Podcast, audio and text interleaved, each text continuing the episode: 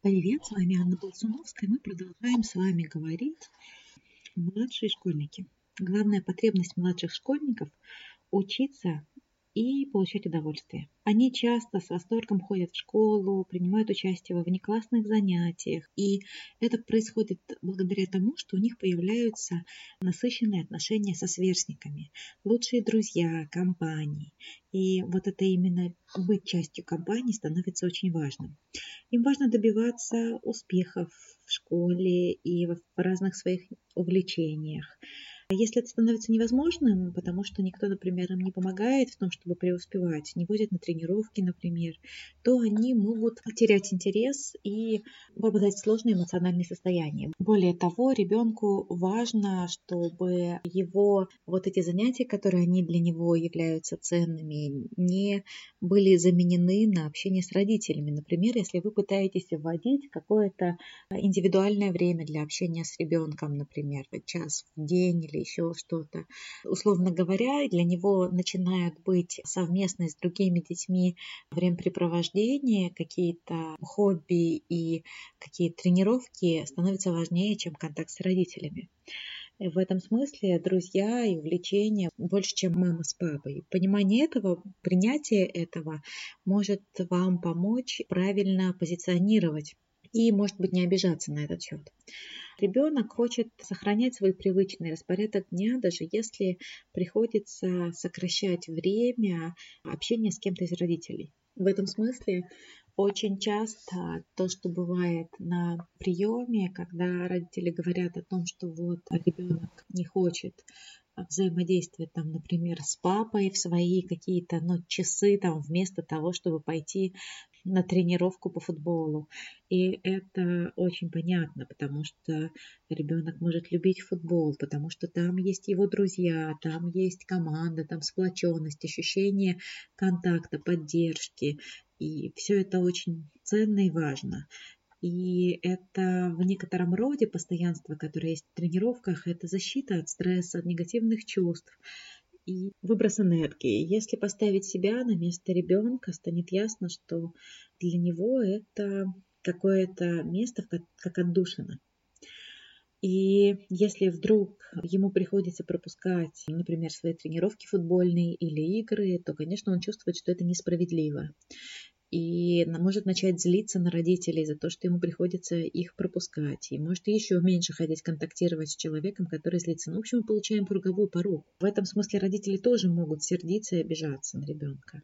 Но можно попытаться побыть взрослыми и найти какой-то компромисс. Например, если вам хочется, ну вот это время проводить с ребенком, оно, допустим, ваше там единственное время, которое у вас есть, вы можете отвести его на тренировку, можете посмотреть за его игрой, можете после тренировки его куда-нибудь свозить, с ним пообщаться.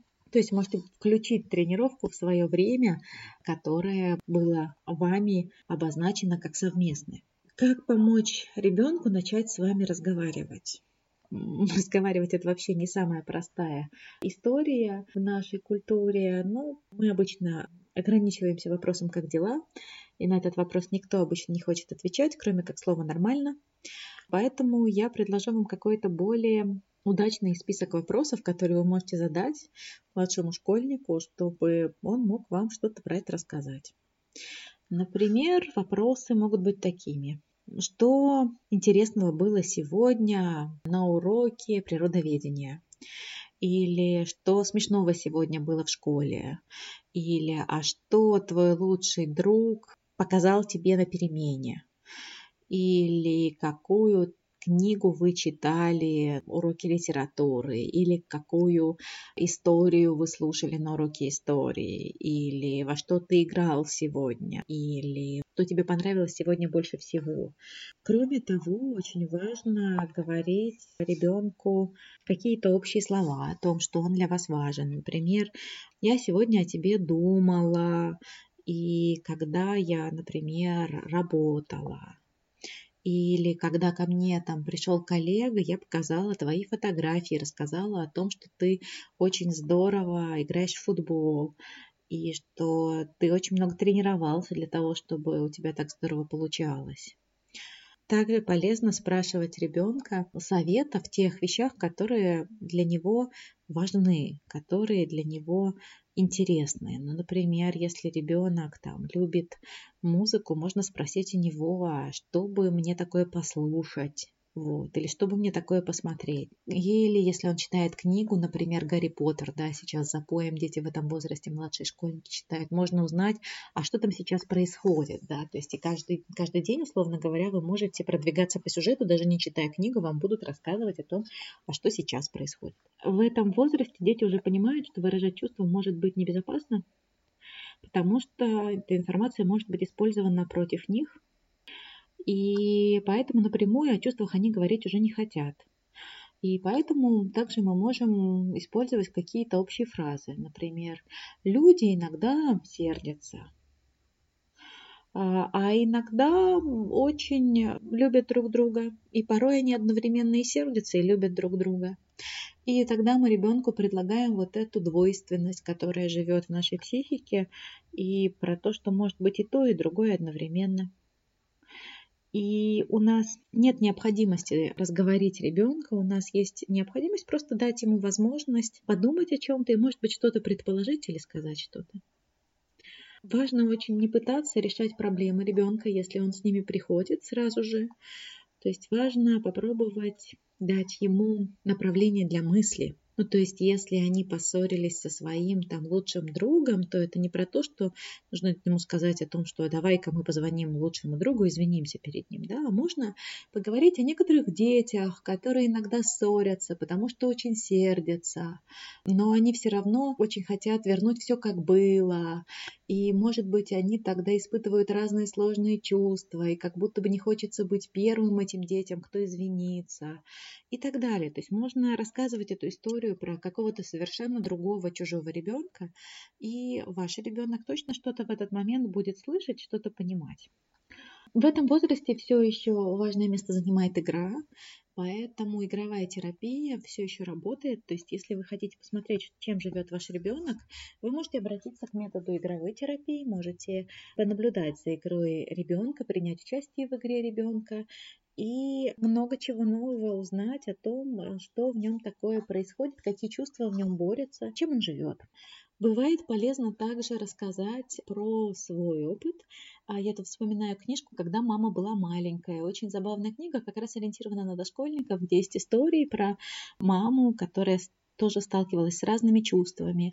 И таких книг на самом деле много. Можно вспомнить Ивана Всеволодовича Шмелёва, который написал целый большой цикл про лето Господне, да, то есть там, где он тоже рассказывает про разные периоды своего детства, и там он сталкивается с разными чувствами, с радостью, с большим горем от потери близкого человека, и с, со страхами, и с разными-разными переживаниями. То есть таких книг много, с ними можно понемножку знакомиться и знакомить ребенка.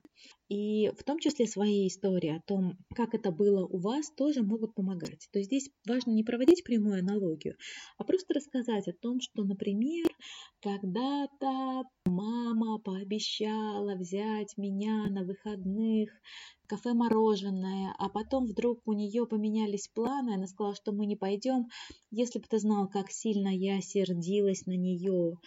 Вот. И эта история вполне может сделать, например, злость допустимой, если вдруг какие-то договоренности нарушаются. Правда, в этот момент злость допустима, и мы понимаем, что вот мы рассказали об этом ребенку.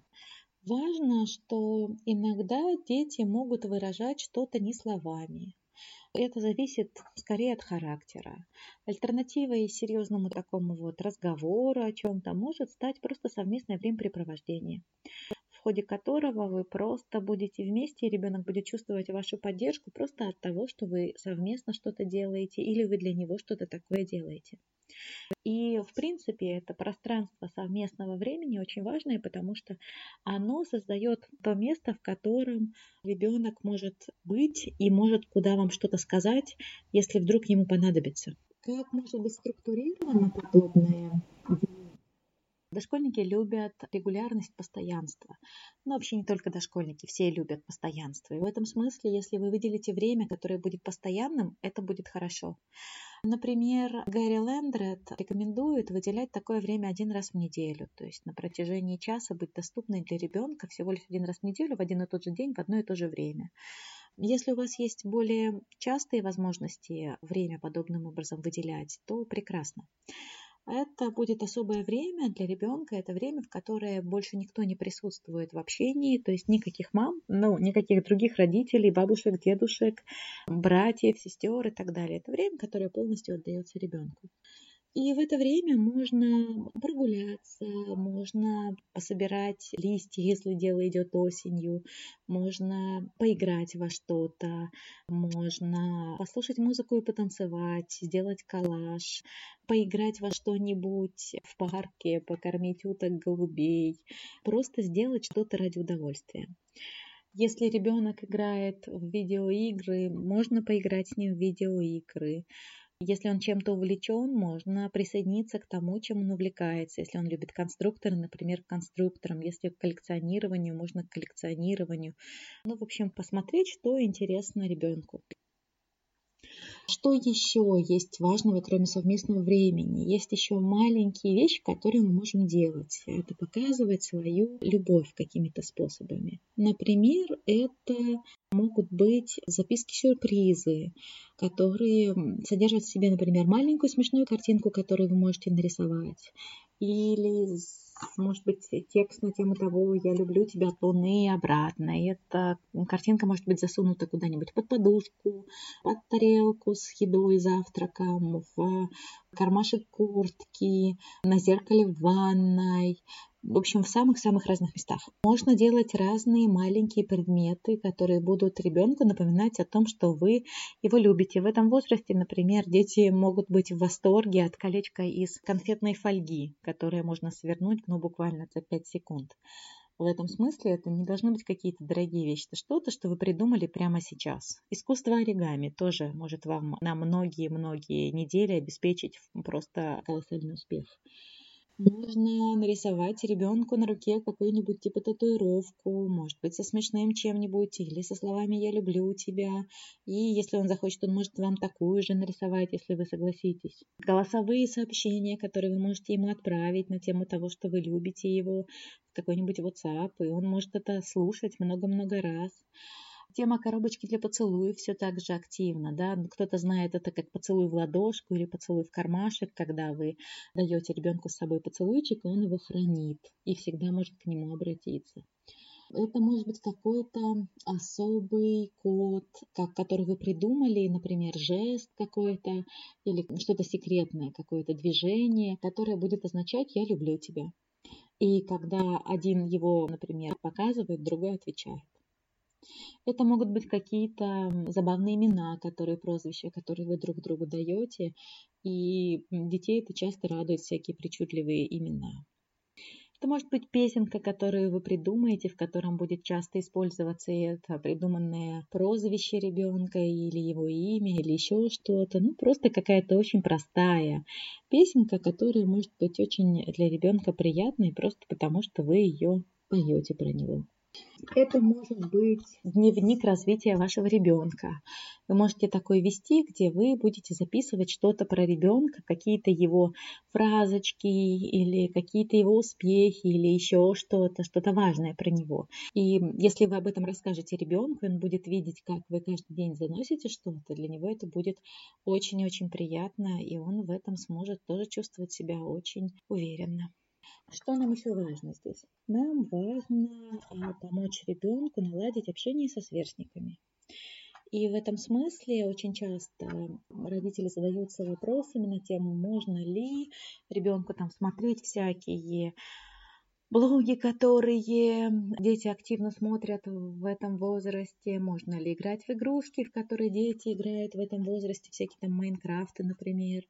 потому что, ну, правда, блогеры так себе э, не особенно интеллектуально блещут, и не самое, конечно, хорошее времяпрепровождение, но родители боятся, что если ребенок будет на это все подсядет, то он станет частью культуры потребления, и это, конечно же, не сделает его личностью, и это очень тревожит родителей, многие хотят детям это запретить.